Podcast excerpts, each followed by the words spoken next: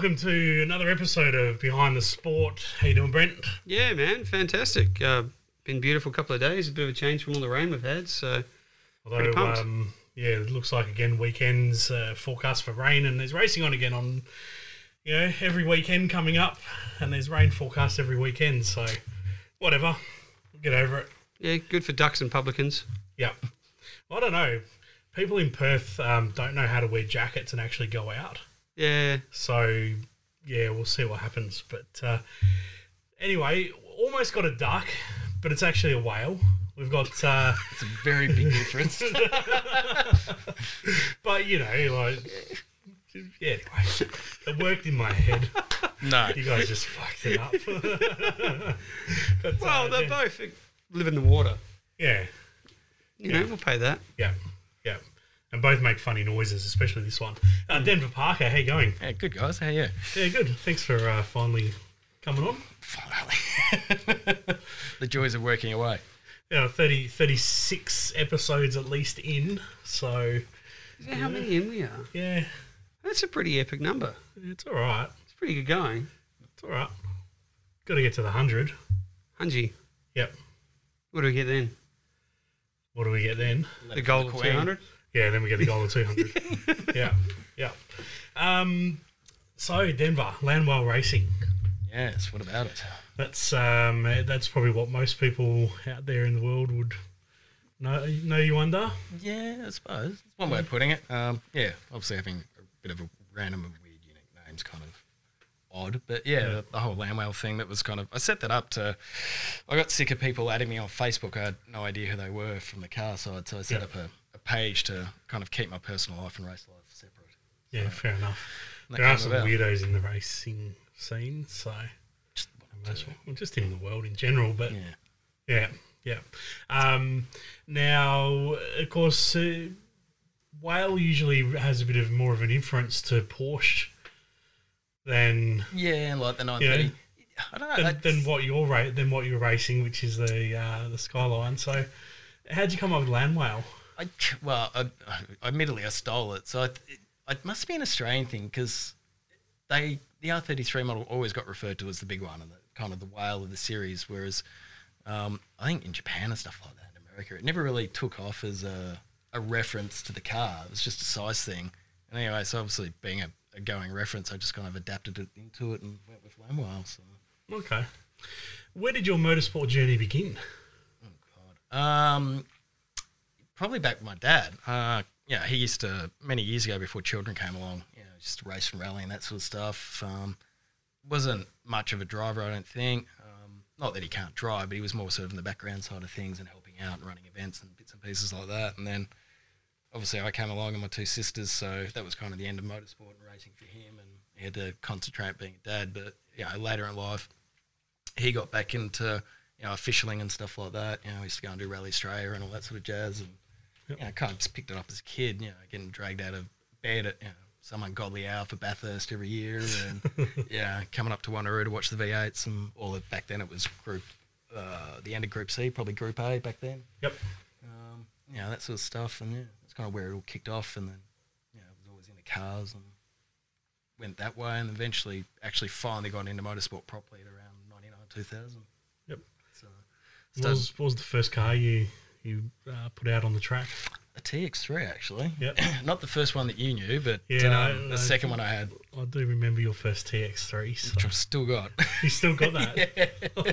That is cool. it's, it's sitting in a shed in, in a million pieces. I've got a plan for it. It's just one of those. I, yeah, you get to a fork in the road, and it's like, well, that one, I'll leave that one alone for and Yeah. start something else. It's always a time and mostly a money situation when it comes to cars. So, Do you get sick of everyone tagging you in every single TX3 that ever pops up on Marketplace? Or God, it happens almost weekly.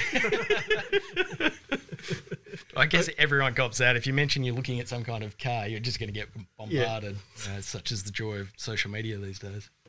I've been uh, joking around that we need to get a behind the sport burnout car up and running. And uh, originally looking at AU Falcons, but now we're just looking at something really, really Well, they're becoming a collector's item. They're going to cost a lot more money. So. Yeah, well, it could be a good investment for later, but we've been looking at some really bizarre stuff. Like there was a beach buggy up for sale for a couple of grand, and You know, I think like that could be pretty cool to enter into a burnout comp, but Yeah, uh, one one of those old bit like uh, fiberglass Mantics things. yeah, so probably just you know WRX mode. catch on fire, but you know. Roll over at the first sight of a bend. At least everything's behind you, like motor and all. There's just nothing over. Yeah, don't don't hit yeah, don't roll. I'm sure. No, something real obscure like that would be kind of cool. You know, like there's some of the burnout guys are doing that. You know, with the big, Yeah. with the patrols and the cruisers, and you know they're just not what you consider your normal sort of burnout car. Yeah, No. and then some of the other guys are just that wild with their quarter chassis Oh. drag cars. Pretty much, it's it's an out there sport. It- yeah, it's definitely come a long way. Certainly, yeah. Everyone kind of remembers the burnout that George Sparovich did many years ago in his old Monaro, which is the one they always say changed the game because it was mm. the first sort of real blowing car, the first one to spit flames out, and then it just started a procession of everyone sort of following that circuit because they saw how much of a crowd pleaser it was. yeah, Yeah, Yeah, something cool, Yeah, if you- different, big noise, big smoke. yeah. Yeah, That'd just be fun. Just be funny to just roll out in something that's just completely bizarre and you know nothing like you know even the full drives and that you know like the- nothing you know, Yeah, King Cruiser just like, different. just something yeah. so bizarre that yeah that maybe we get stuff thrown at us for doing it but They do a lot of Nicky, but someone's already beaten you to that. yeah, it's good. Yeah, and I like some of the little cars that they do, you know, like the Mazda 1200s and the, you know, even though they're, they're quite collector's cars now, and the Corollas and that, just with outrageously large engines in them, you know. Yeah. Oh, and you It's look cool. at, like Lynchy's car. I think Yeah, it's yeah, insane the way he just throws it around. Yeah. anyway so we've sort of digressed there a bit into the, into Step burnouts. sideways. um, TX3 what, what were you racing in though What- that was did where I you- th- th- started doing like yeah sprints and track days and um, yeah um, regularity kind of stuff up at Barbagallo and a few other bits and pieces. I only had that car for six months before I moved it on. Then uh, got myself what was the second WRX I had, which was the a blue 2000 model, and that was what I did. Uh, yeah, I kind of got properly into sort of things. Did a bunch more track days, sprints, um, speed event series for a few years. A lot of the Motorkhana stuff that um, used to run at the go kart track behind Yep. behind the go kart track at Wanneroo there, um, and then ventured into stuff like the classic rally and Dutton rally and things like that. okay So sold that off in 2005. Started on the, the R33, um, which then did the Dutton rally in 2006, and then pulled a few things apart because I wasn't quite happy with it, and that resulted in another seven-year build. Yeah.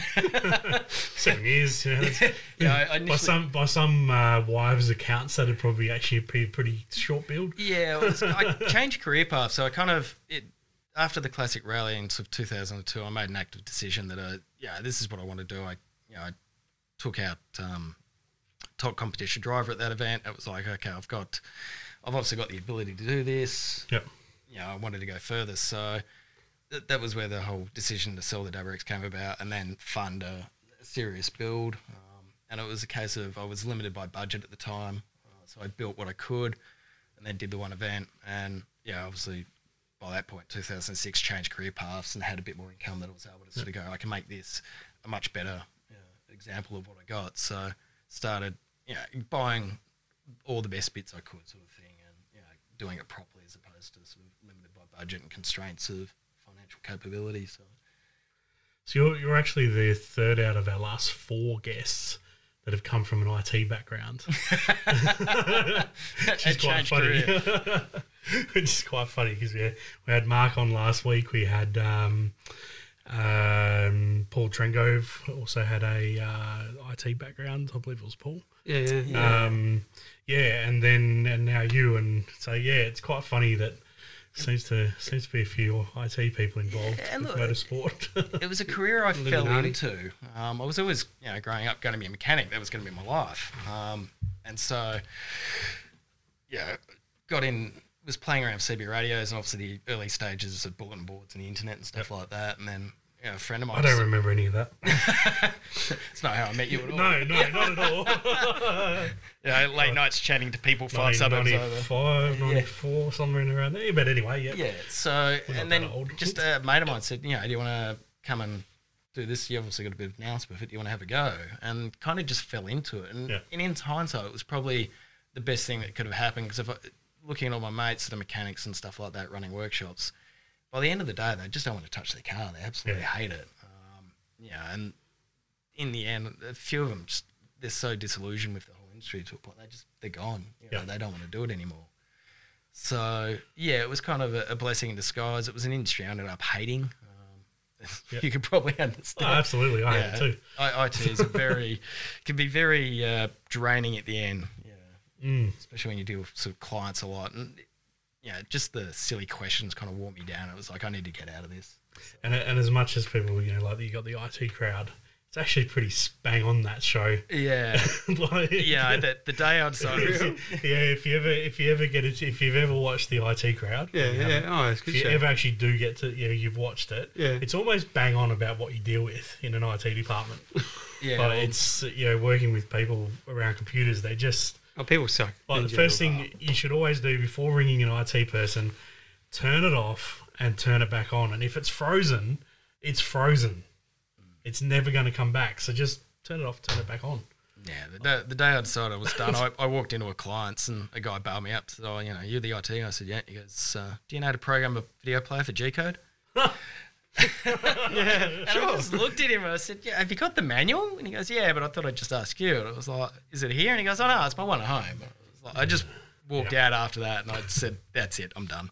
Yeah, that was the moment that broke me. Yeah, fair enough. Now the um back to the back to the racing. This is I mean, look. This is you know when we ask you to come on and you know this, Yeah. this is what it's about. It's just Yeah. about a chat. Of you know, we, we try and stay on point, but sometimes we end up you know in the turn seven gravel. Yeah. Sand. Um, sand, sand. oh yeah, sorry, you'd be well versed. yeah, that. I, I can know the consistency well. yeah, Yeah, yeah. the damage you've done, it may as well be a brick wall. Yeah. I think I've learned, eh? Yeah. Uh, no, I still love it. he'll be back. Yeah, absolutely, man. Back faster, better. Or Or just spend some money on- into that sand. I've spent some money on parts this week. Don't you worry. Can't wait. Um, for, And so yeah, that was, what would you have? 2006. So yeah, that No, we- no, no. We're going to stop there. We'll go back to the TX3. So when you first started you know, being competitive, did you have a bonehead moment? We did something really, really. oh yeah, I like, Uh, it wasn't so much a bonehead moment, but it was the early days of turbo era. Yeah, everyone going to get custom intercooler pipes and stuff like that. And this is before the advent of bead rollers for the end of the pipe work. So you'd turn up to an event and without fail, you'd pop a cooler pipe. Because you, yeah, they, they're good for a matter of seconds. And I just remember one of the regularities we did. I went out and I did about two laps and threw a pipe off and managed to limp around for a few more and then came in. and one of the guys I was with just sort of grabbed a buddy um, an adjustable spanner. We just bent all the ends of it out to try and stop it doing it. Because, yeah, we're part of a team event. It was just like, you're killing us here. Yeah. You know?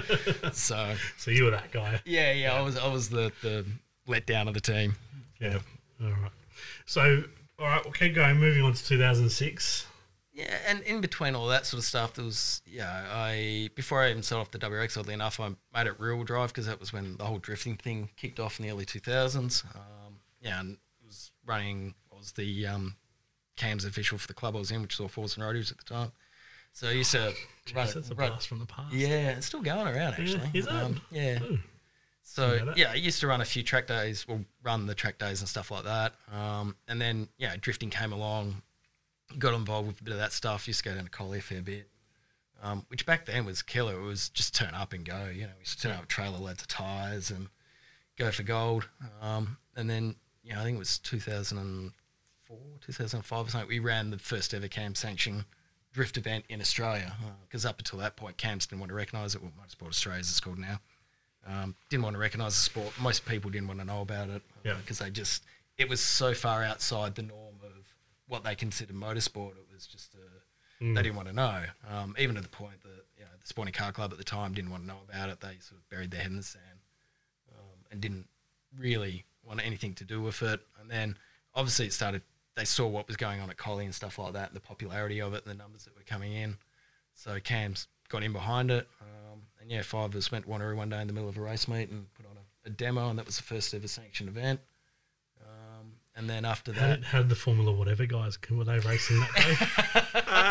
that, that I'm is- sorry, I'm, no, I'm, done, I'm done with them. Like they're the Formula whatever guys But from now that's on. been an ever going complaint. Like every time, oh, the drifters have been out, the track's covered in crap. But like, That's from the Formula whatever guys, isn't but it? it, it's it's from everyone. It's, and I don't know where this. Ru- well, I don't know where this rumor stems from, right? Because the on the weekend, right, with the, the time attack, the track was a bit average. I had someone asked me, they said, "Oh, is it because it was drifting the other weekend?" I'm like, if you're on the drift line, that's the reason you're slow because you're on the damn wrong line. Yeah. yeah, Yeah, absolutely. you know, like I get the high silica build up and da da da da da, but there is grip in the right parts of the track. But it they're doesn't not affect my laying car. the tire end of the bitumen. This is the bit that everyone misses. It's just powdering it over it. Yeah. It leaves a line, sure, but it's gone after the first bit of rain or someone drives Yeah. over it. if you're Most that wide on turn four, you're going to be slow regardless. Well, and it's it's Yeah. Or the turn wind. seven, you'll be in the sand. Yeah, It's- absolutely. it's- and that's more the problem. It's like wind and sand. Everything ha- changes So you can so blame the drifters. no, I don't. I, I don't. I don't buy that one at all. I blame the bikes and they fall over and drop water everywhere. Uh, it's just it's not a thing, you know. Everyone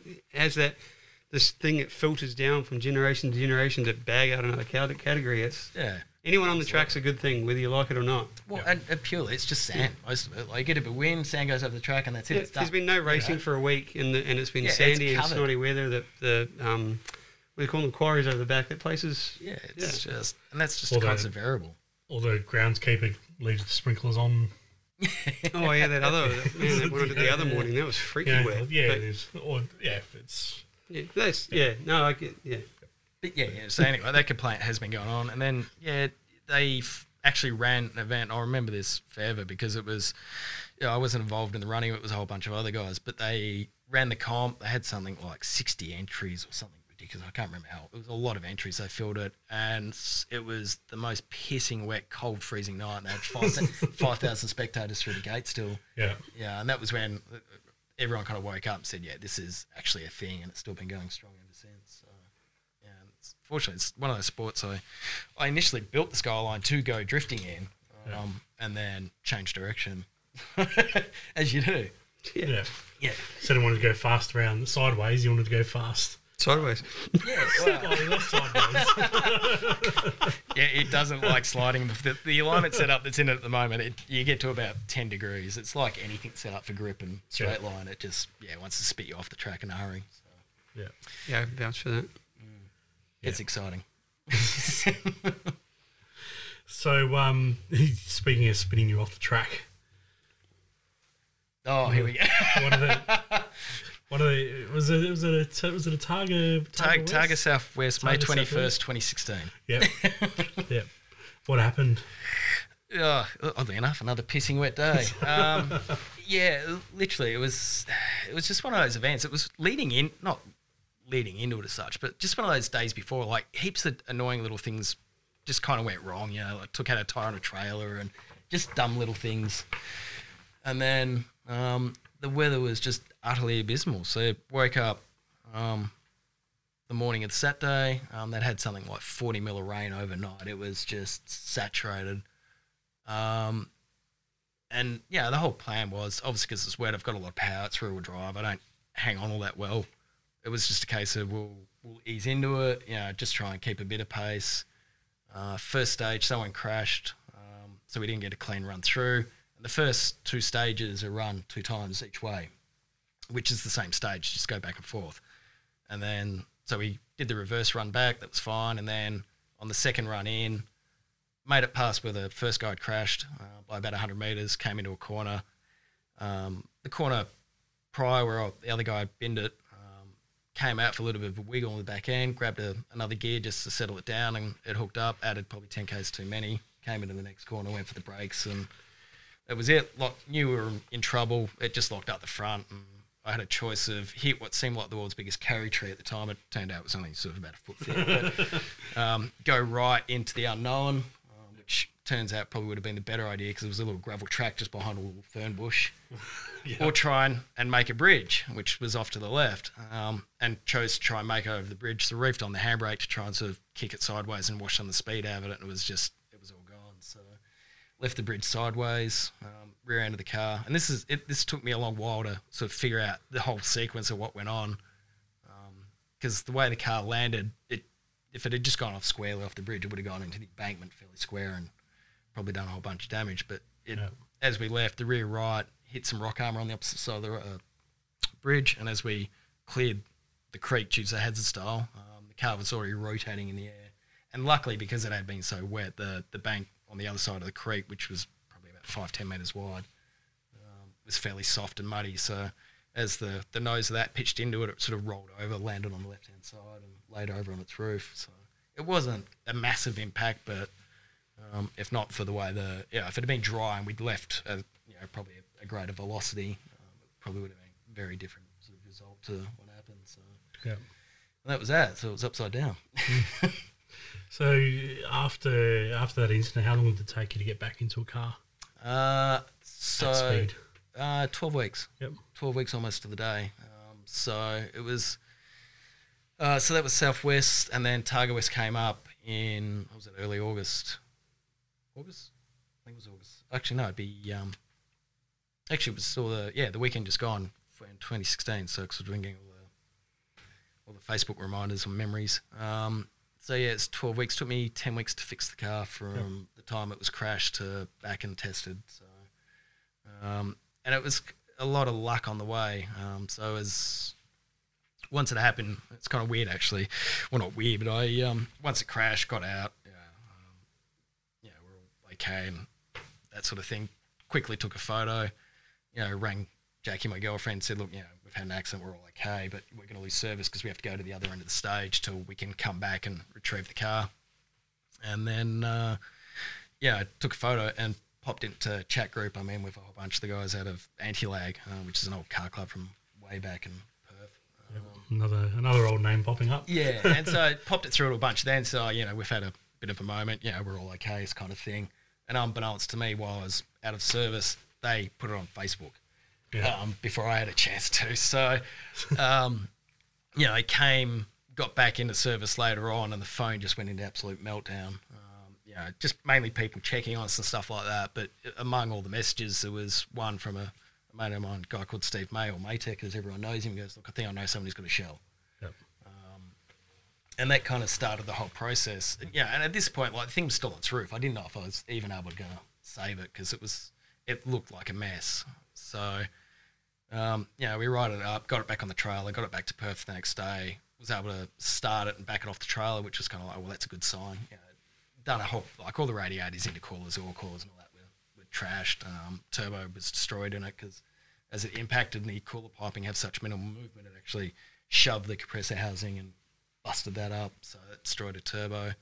Um, but yeah, disconnect all that and managed to start it, drive it off the trailer. So it was like, well, the motor's still okay, gearbox still works. Um, and then once, you know, like every crash car, once you actually get all the, the bent stuff off and get to have a look at it, it wasn't that bad. There was a tiny bit of rail damage in the front, um, but it straightened out on a jig all right. And the rest of it was just all panel damage. So it was like, okay, we can fix this. This is Yep. it's not as bad as we first thought. Like I honestly thought it was such a the way it gone off. I thought it was going to twist everything, and luckily it didn't. So yeah, but the problem was, so I went back to work for a week. Then I was home for three days, and then we were leaving to go to America for a month. Yep. So, so I had, basically had a day. So that was the Sunday we got it back. Monday, I did a bunch of running around. Went and spoke to um, a guy called Grant Smithers who runs GS Auto Works. He had the shell. You know, came to deal with him. Um, and then one of our mates of mine, a guy called Scott Lockhart, rings up and said, you know, what can we do? Can we, you, know, you need a hand with this? So um, once I realised I had all the panels that I needed, because I had a bunch of spare doors and stuff like that, had a donor roof, donor quarter, donor, you know, rad support and stuff like that that I could stitch in. So went back to work, and over that week, basically mapped out the entire three day process of what we were going to do and how it was going to come apart. So yeah, flew home, straight down to GS that next day, picked up the shell, ripped all the panels off it that I needed that day, and then over the next couple of days, me and Scott ripped all the, the bent and buckled stuff out. Um, Josh down at Unita uh, Panel Works, who also straightened up the rail for us, came out, poured a powered the roof back into the correct kind of shape and got all the pillars squared up to where they were sort of meant to be. And then, um, yeah, we jammed all the panels back on. Once we had the panels lined up and test fitted, it actually, it you know, within, I suppose, six hours on the, the Thursday, yeah, the Thursday. Um, yeah, it was like okay, this is actually we're almost kind of there. Got everything lined up, and then welded everything back on, and um, then it was ready to go after Josh to straighten the rail out, and he was going to craft in the rad support for us. Um, obviously, went away to America. That was kind of a bit of luck in itself because the I run a, a wing that's from a group called APR, which is um, uh, American APR, ARP, oh, I can't remember. Um, American Performance Racing, which do a, a really nice wind tunnel um, GT style wing, uh, which was perfect for my setup. Um, problem is, obviously, they're in America, we're in Australia. I needed something in a hurry. um, but it turned out they Road were, yeah, well, they were in LA, and that was quite literally the, the first stop of our, Yeah. our trip. And we were coming back out of LA on the way, and um, and Jackie's got a friend who lived over there, so we landed in LA, went straight out to APR, picked up the replacement wing, which they punched out in a couple of weeks, sort of thing.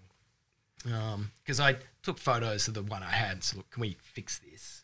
You know, I'm coming over there, and they said, no, that's that's beyond repair, but we'll sort you out with something else. So gave them all the measurements because I have custom mount measurements and stuff like that. Um, and yeah, literally rolled to LA, rang them up, said, yep, I'm here. And they said, cool, it's done. So Yep. went out there that day, Nice. Wrapped it all up, dropped it into a, a snowboard bag a friend had lent me to transport it in, and then we delivered it off to our friends and yeah, picked that up on the way back. So yeah, by the time I got back, all the rad support had been done.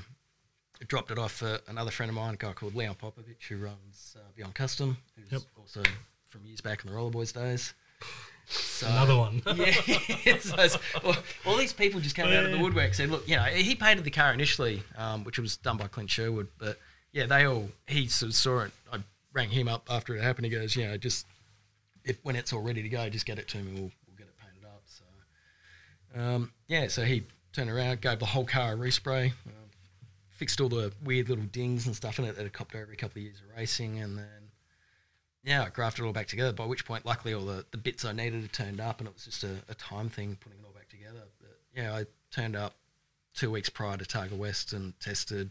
You know, I'd still had to put doors and stuff like that, but mechanically it was done Yep. everything lined up, and away it went. So yeah, I've kind of got a a rule um, that if anything major, screw two weeks out from an event just because of the nature of my work. It's not worth the, the stress and the Yeah. the struggle of trying to get it back together. So the fact that it tested and then did the event fine was yeah, a bit of a miracle. Yeah. Wow. Yeah, it was it was a long story. It was uh, yeah, a lot of people came out of the woodwork, and yeah, there was a lot of offers of help and stuff like that. And so it's one of those I'm always going to be eternally grateful for you know all the people that did help and offered and all that sort of stuff. So Yep. yeah, that's the old adage. Yeah, the win it'll bin it, and yeah, I did that rather spectacularly. So, but yeah, it's always funny, you know, Yeah. getting messages from your cousins who live down in Esperance and stuff like that. Oh, we've just seen you on the news. so Now, um, your car originally, uh, that the the car, the original roll cage, it's still still got that same roll cage. It does, yeah. And that was that was from LF Performance from uh, Michael Figlamini. It was. absolute.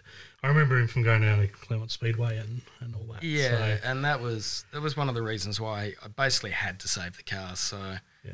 um, I know. You, I mean, I've, I've cheated a little bit. I've got it. I've, You've I've copied grabbed my it, story? I've grabbed it. I've grabbed it out just to remind me because I do remember parts of the story, and yeah. you Yeah. know, there's so much obviously you know everyone's heads that you know sometimes we do forget a few things, and it's all just to give me the prompt to make sure that I ask you to, about to it kick and, me into it. and kick you into it. Yeah. So.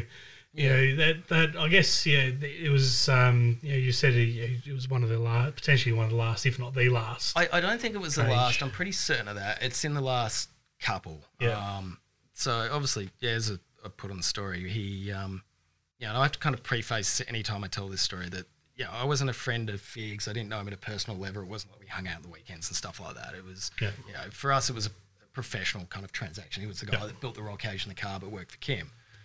Um, but where it got deeply personal, and this is where the, the connection to the car kicks in, is that um, a couple of my mates, and one of them's you know, a very good mate of mine, and probably the biggest mentor on mechanically side of my life. Um, you know, is the guy I ring up when I, if I can't figure it out, he's the, the phone call. You know, so yeah, the last time I saw Figs myself was quite literally two weeks before he passed away. I rolled into LF um, to grab the serial number for the roll cage to attach it. You know, we just chatting about what he was doing for the speedway season and stuff like that. and um, it's another one of those you know moment in time kind of deals where you you remember where you are. Yeah. And um, you know, at the time I was working in Karratha, I was out the bush a bit, but we were listening to the, the morning ABC radio for some reason, and they, they came on and said, "Oh, you know, Speedway racer Michael Fignamini's passed away." I was like, "Yeah, Jesus, that's that's terrible." Anyway, I didn't have my phone on me, so I got back to Karratha that night, jumped on the phone, and I rang up my mate, and I said, "Yeah, what what the hell happened?" Um, yeah, and he told me the story how you know he was racing, felt a bit of pain in his shoulder or something, went to the medic, and then just you know sort of fell out of the chair, and that was that. Yep. Um, yeah, and sort of going through and he's like, sort of at the end of the conversation, he goes, right, whatever you do, you, you can't destroy this car. You know, like we we know where it is. We, you know, Yeah. everyone's kind of worked on it and stuff like that. So, yeah, it was kind of one of those there and then. You kind of make a promise that you know you're not going to wreck the thing, and then I went and put it on its roof. yeah, At least it you waited 10 years, though. yeah, I, I, I gave it some That, that time, was, but that was very uh, nice of you to wait that. But it, it was one of those situations, you know. It, in that, you know, you have to make a few phone calls. So, yeah, obviously, when I crashed, the first thing was ring up Jackie and say, yeah, we're all right. And then once we came back later on, it's like I, I got to ring my parents, let them know I'm going to be on the news um, for not all the good reasons. um, but you know, in the back of my head, I always knew there's there's this call coming, and um, when it came, you know, yeah, the number answered, and you the two questions on you straight away. You, get- you guys all right? Yeah. Can you fix the car? Yeah, and at the time, I, I just said honestly, I can't tell you. Like, it's a mess. I I don't know. Um, so, and then when I got it back, and a couple of days later, it was like, we can do this. Yeah, so that was one of the big drivers behind it. I mean, I didn't want to obviously rebuild another car, there's a lot of expense and stuff like that. But yeah, losing that would have you know, hurt not just myself, it would have Yep. been a big emotional loss to a few other people as well. So yeah, I was kind of glad that I was able to fix it, and that's kind of you know why now it's it's at a point where I've retired it that it'll never do a, a Targa event again because it's just too much of a risk for me. Yeah. You know, um, too much history in it now. You know, I've obviously won this cha- championship 2019, so it's I'll go on circuit again and do sprints and stuff like that. But for now, it's Targa days are done. I think so. Yep. Plus, yeah, I want to do Targa legitimately, and that car just won't ever comply. So. I was about to. That was my next question. Is uh, are your Targa days done? No, absolutely not. That's that's where I want to go to next. That's why you know I've retired it because trying to run two cars, I just financially can't do it. Um, you know, I'm a one man band as such. I have some people who chip in money now and then as a sponsorship deal, and I'm very grateful for that. But yeah, obviously it's, it's an expensive sport, so um, yeah, I could go and sell the Skyline, but a lot of me just doesn't want to do that. Yeah. Um, yeah, I always listen to people on podcasts and stuff like that. And one of the questions that you hear a lot is, you know, if you could buy any car back, what would it be? Yeah. Yeah, and I just don't want to be that guy. Yeah. So, uh, yeah, I have two on my list. So yeah, exactly. Yeah. So, yeah, and like my Blue WRX that I sold, I wish I'd never sold that. It's, I've seen it a couple of times. It's like, yeah, can I get it? Yeah. so, yeah, I don't ever want to be that person. So, yeah, it, I'll be back in Targa. I'm just not quite sure what in yet. I've Yeah. got a couple of plans. I wanted to do the, the GT-R route because obviously that was the rules for Classic and the 32 Skyline are very interesting. And then Targa, in its infinite wisdom, decided to delete what they call model run on. So, if you've got a car that's manufactured, um, because Classic have a cut off of December 89, but if you had a 94 model that was the same as the 89 spec, you could run it. yeah. And then they put in a hard date number that has to have a VIN number produced before December 31st of 1989. So Right. that kind of tightened the market up. And then obviously someone ate a bat and the COVID market hit and screwed everything pricing. Yeah. So yeah, Would you go down electric? Have you have you have you driven a Tesla yet? I haven't had a Thrashing one. I haven't really been in one either. Um, look, I like the electric thing. I'm not. I like both sides. of it. I see. I, I kind of understand everyone's argument about it. Um, yeah, it's like it's lost the noise and a bit of the feel to it and the vibe and stuff like that. But if it's got four wheels and it looks interesting, and and it's fast. man, I when I did Albany at the start of last year, I was Remember my message to you? yeah, I I was getting pantsed by Tesla. Yeah. Like, yeah, Jurgen turned up in his Tesla and he was smoking. Immediately, I'd had the first run and I was just getting a bit of a feel of things. Um, but you know, like he toasted me, Yeah. and I thought I was done. And luckily, the next few runs I had to abort each one of them up until the very last one. I just fed it every bit of boost it had and sent it up the hill, and it was properly sketchy. Um, if I'd yeah, and I had the option to do a couple of reruns because of the the runs that I had to abort. Um, but I got to the top and it was enough to grab second place. And Will White and his Evo was like four seconds down the road. And I went, you know what? If I have another go at this, like I'm going to go off the side there. Yeah. So it's it's just time for beer. And literally, I, yeah, because I rang up Jackie and said, "Get a beer for me. I'm coming."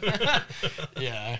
So it was, yeah. But I, I like the electric thing. It's it, like I I like the competition. I mean, it'd be once they get um, rapid charging stations throughout the state. I mean, that's everyone kind of picks on the whole Jurgen thing, or the, the electric cars in Targa because they uh, have to drag around a massive genset. But they've also gone well out of their way to try and fix that. You know, they've Yeah. got a, a car set up with like a rapid charging station in the back of it that Correct. yeah, they've done all sorts of really cool stuff to minimize the usage of the genset, which Well, even even the gen set, I'm pretty sure they're running that. yeah, it's on bio chip oil. Yeah, Yeah. the chip oil now. So yeah, so I, um, the efforts they've gone to to try and prove that you can do it is Yeah. really cool. Um, and like now Jurgen's gone and caged that. I'm really interested to see how he's going to go. Um, I mean, he was fifth well, or something at really me ever fitting in that thing again. Yeah, and um, yeah, I'm keen to see how he goes at West because I mean Jurgen is obviously a very good peddler in himself. But Yeah. yeah, that car should be right in the top five again. I think because it's just a properly sorted car now. I spent some time with them uh, in when was that? Would have been middle of last year, I think. with Yeah, um, down at the- with the old Jurgen Jurgen um, Florigan from Gemtech. Uh, who owns the car, and uh, John, who is the brains behind the whole genset Yeah. thing. Um, he's actually the and the car. So John's um, John's history is oil and gas, funnily enough. um, and from what I what I got was that he designed something on the oil rigs that every oil rig has. Um, so he's now able to tinker and Yeah, okay. have have a fun life, guys. you know. Yep. Um, but he's yeah that that setup that he's got in, in the back of the the Kona and Mm. you know just and and it is you know that part of the reason they're doing it is because you know they're rocking up and you know getting laughed at and going oh you're just running off diesel anyway. Well, So they went well all right stuff it we'll we'll, we'll fix that problem. Hmm. You know and the other problem was that you know long distances you know the only places you can stop are at roadhouses. yeah. And part of again why they decided to do these gen sets was because every time they stopped at the roadhouses to plug in their cars, they'd trip the power. Yeah. The chef would come out with a knife, Yeah, you know, and and so this was their they're like, okay, well, let's not sit around and do anything. And they've also funded some of the charging stations throughout the state. These guys, yeah, well, and they've So- just obviously announced the last couple of days that they're going to be mm. doing fast rapid charging stations Yeah. all through a lot of the touristy like kind of areas. 55 or something. Yeah. it was massive amount. So Here goes the whole way up north. Yeah, Yeah. and it's good. I mean, that's the kind of thing. You know, once we get that kind of infrastructure going, you Yeah. know, that that'll certainly alleviate the need for them to actually even carry the genset because they'll be able to either plug the Tesla directly into a rapid charger or plug the Kona in or whatever. yeah, plug the. Kona in, send it off, charge the car, send the Kona back to town. Exactly. So yeah, I, I, I rate the electric thing. I think it's going to be an exciting addition. Yeah. Like, the Formula E, I think, is probably. I understand the concept behind it, but it, to me, it's probably just a bit boring. It's. Um, I mean, I, I haven't watched Oh, it lately, but I, reg- the, I remember the original few, like the first season, um, and I don't know if they're still doing this because again, I haven't Hmm. watched it. But they would basically pull into pits, change the entire car, Yeah. um, but they'd have a mandatory time stop, so there was no like falling over and looking stupid, but it was still you know like such close racing and the fan involved. Like it, it isn't a, it's it's not a replacement for Formula One or anything like that. It's it's specifically you know it's a it's a green sport as Yeah. such. Mm. Um, but you know like the fan engagement they can do with those cars, you know like fan boosts and all that sort of stuff. You can't do that with Formula One cars. You know, you like you may, you know, if you tried to make it more, you know, involved with people's pho- and, and it is it's aimed at the young people, you know, their phones and you know being able to go online and go, oh, I like that driver, I'll give him a boost, and Yeah. Okay. you know, Yeah, and that's yeah. that's what that's what Cool. eh, that's what it's about. Yeah. Yeah. It's about that fan engagement and uh, you know they're, they're still testing all the electrical stuff and all that, but at the same time they've got a lot more fan input into what goes on, and it's the same with the Extreme E series.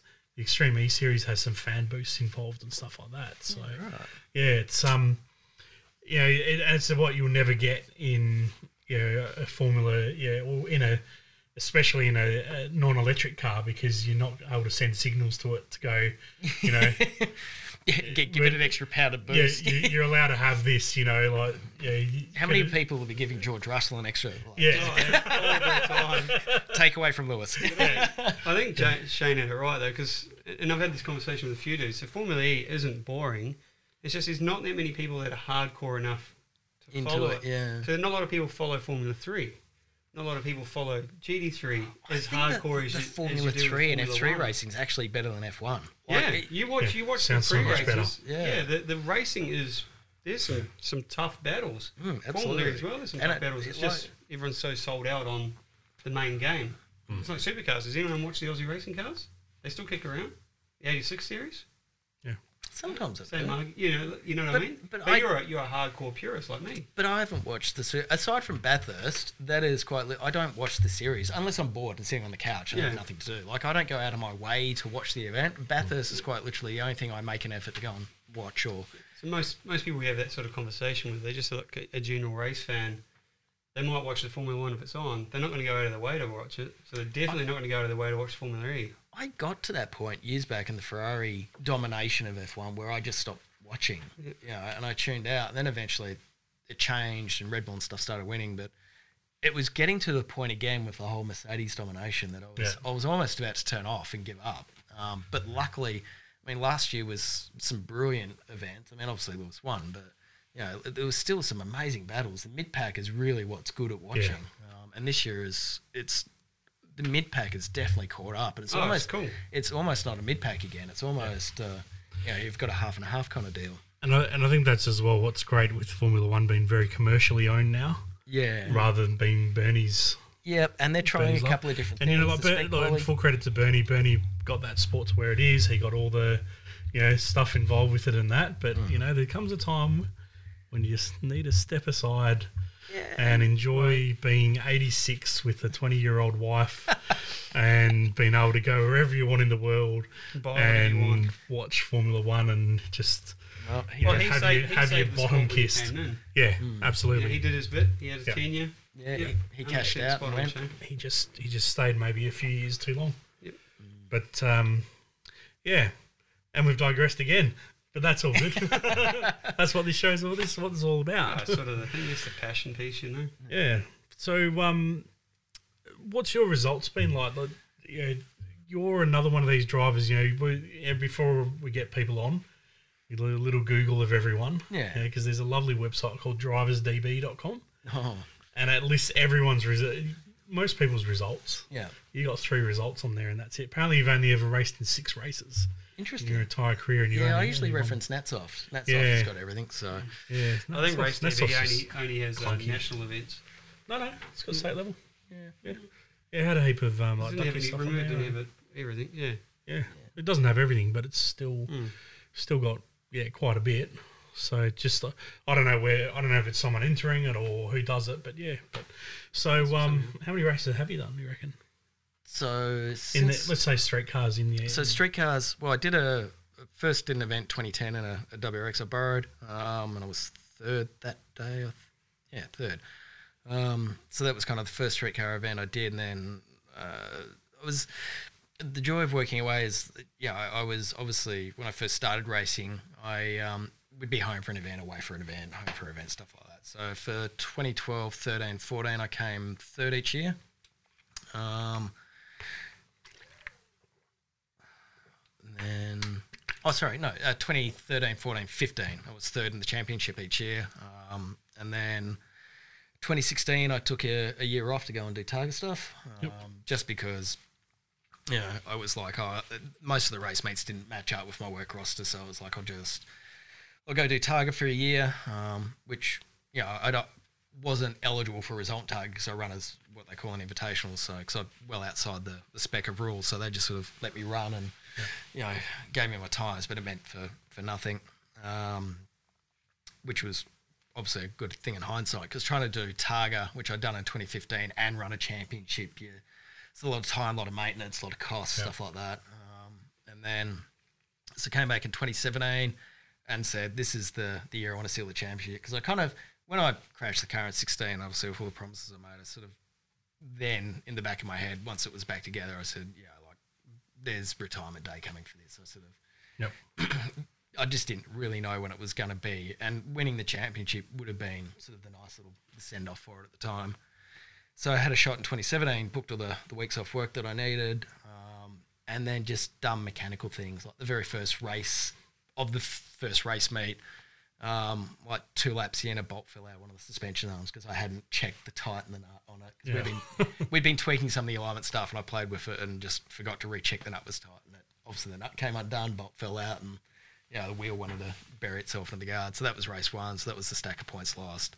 Um, blew a diff in another in the last race of a one meet, and just those little point losses was enough to you know land me second at the end of the year. Um, and then went did Targa again in 2018. Uh, went back did Southwest, um, which was just one of those magical weekends. Pemberton's either one of two ways: it's either freezing and bucketing rain, or it's just this beautiful, crisp, dry sort of weather down there.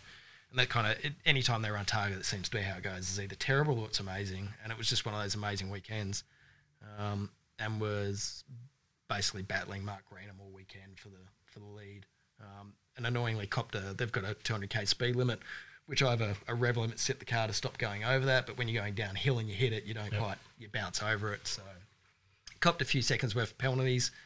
Um, by the end of that weekend, was four seconds off Mark. Um, was it four? Oh no, it was about six or seven. But we woke up Sunday morning and I was four seconds behind him.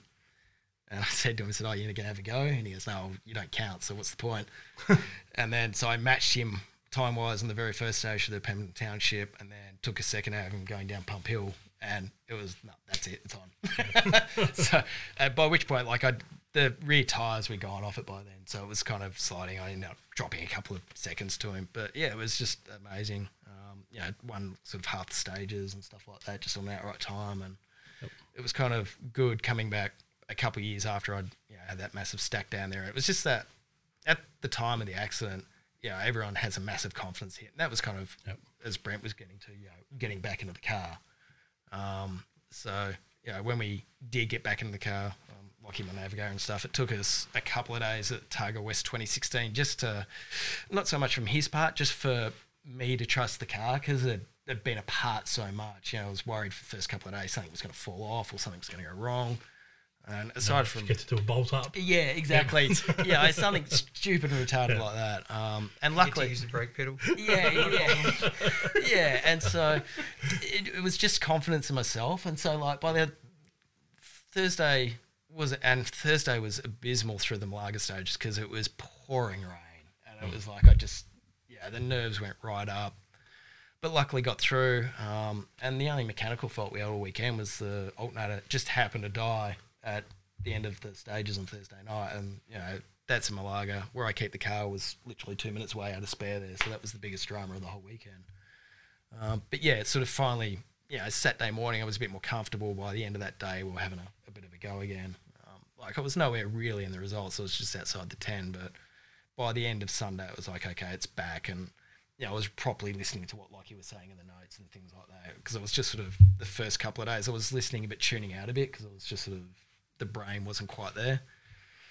Um, and so yeah, it was good. The time we went back in eighteen down at Southwest, we were just on it. Um, did that, and then went to West again that year. Had another big go there, and at one point we would have been second, uh, but broke a drive shaft on one of the runs up zigzag in Kalamunda, and basically dropped the stage and was out of the result as such. Ended up down, oh, I can't remember where I was, about eleventh or something at the end of that day with a, a derived time, and then yeah, we ended up back at fourth by the end of the weekend because we just sort of went, you know, let's have a go.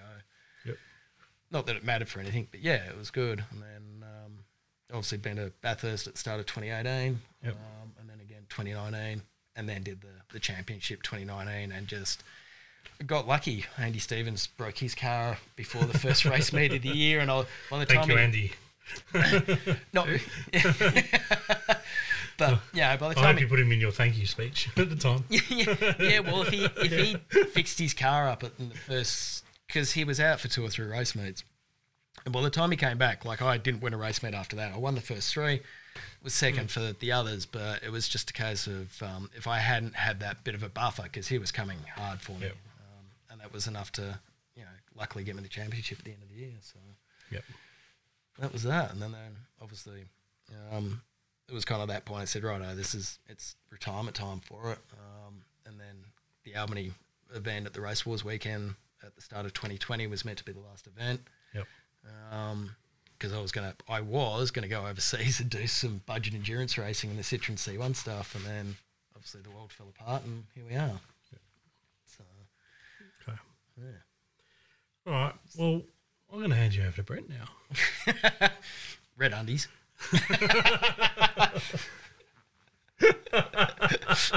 so I listen to your podcast. So I, I know what you'd ask. Are they Jackie's red ones? Is is it red because of Jackie? No, no, it's just one of those weird traditions. I don't remember Well, there you go. why. That's, that's, Yeah. that's the, that was the, normally the last question, but we're starting. Have you got any weird traditions? You wear red undies. One? Briefs or boxes? Uh, Braves. Yeah, yeah. Lock and firm. Mm, nice. Got to, got to get that support. Uh, yeah, so mine. Oh. Uh, I've thrown him off whack, haven't I? Just. we need a we need a photo. This that that could be the uh, the uh, what do you call it? The your um thing screenshot thumb, thumbnail. Not of the red undies, no. Not on, just you know, No. Jackie holding them up, maybe. Probably texting them in now. No, Um, I'm, ju- I'm just. Yeah, no. no. Why red? I think. Clashes with orange. Mm. Don't You used to always have a red race suit as well. Yeah, I don't know. It's just one of those things that just stuck. So Ah. Um, so the General Lee.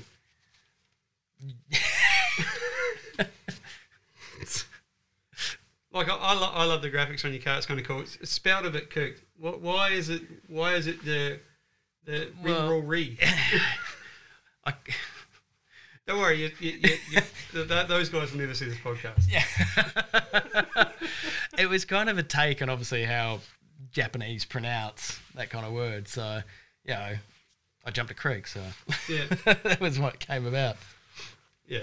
Maybe use that for the thumbnail, and then put on your worst Simpsons version of a Japanese accent Uh, and pronounce it at, at the time, it, it probably wasn't a bad idea. But unfor- it's one of those stickers I've been meaning to pull off. Not that the car's been out, but it's one of those. It's sort of the current time of life. It's probably not. Uh, Make sure you use a heat gun so you don't put paint off with it. oh, yeah, it needs a few things fixed up. Yeah. So Oh, yeah, but it sort of matched the whole thing. Yeah, that you was know, it. that sort of worked at well, the time. same yeah. as the American flag in the window. So Yeah, yeah. obviously, yeah, for anyone playing at home, I'm actually Australian born, but I have a really weird name of Denver. Um, so when I crashed the car, it ended up on Channel 9 News, oddly enough. And, um, you know, the presenter goes, oh, you know, Targa Rally, blah, blah, blah. Visiting American driver. and we sort of looked at each other and went, what? How'd they come to that conclusion? Anyway, so I just ran with American flags on the car Resemblance to George thereafter as a bit of a, you know, a subtle piss take on them. Yeah. Is it the grey hair that you're saying that's making the resemblance to George Clooney? Oh, no, there's, there's many a meme. there, there is uh, um, Pierce Brosnan as well. Oh, It Pops up quite regularly. Um, you know, it's it just works. No, that's cool. So the General Lee, um, what's the fastest time for it? Wanneroo? Don't count race times and, and, and the stuff that counts. Like fastest flat out. 58 8 at the moment. It's 58 currently the fastest Skyliner in Wanneroo. Yeah. But I don't expect that to last long. There's about three or four. What's Simon's fastest one? 59 something. Oh, he hasn't cracked a 58. No, Oh, I thought he no, had. and it's it's funny. So Because he cracked his block when he tried. uh, no, he hasn't cracked the block. He had gearbox issues. Oh, yeah. So- I think but that he's- last time attack, it, it lifted the head or something. Yeah, I But now he's got the TVR, which is way cool. Why'd you bother trying to go that fast? well, that's it. Be cool. yeah. So yeah, I know he's got a new gearbox, so he's he'll be chasing it soon. Because I know he's keen for a 58. Obviously, Lane's car's out there. Um, Matt James Yeah. Wallace has a really quick Oh, as well. yeah, I love. So, um, I don't- Matty James car. Don't expect that one to last much longer. I've been expecting it to drop already, actually, but you know, Yeah, it's I'm- kind of hung on for a little bit. Yeah, I'm coming for it with a new one. So Yeah. Well- nah, 58.8 is no, no yeah, joke. it's fairly strong. And look, it took a And while to get big there. Car.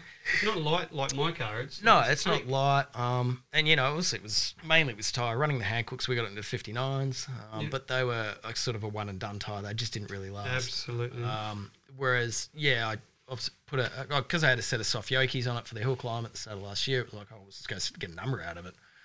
Um, so yeah, it did that, but in the same process, had to completely change the my line for that one time because it just hooked up differently, wanted to steer differently, and Yeah. yeah, it was interesting. So going into turn one, I used to go fairly shallow in with a lot of trail braking, whereas when I was running the Yokies, it was just go to the very back end of the corner, stand Yeah, on the brakes, school line. turn it in as hard as Yeah. it go, then just stand on it and just drive the understeer, and it hung on. So and it was much the same up through turn six out of the bowl. Yeah. You know, just let the understeer direct how much kind of speed you were trying to get out of it and steer it on that.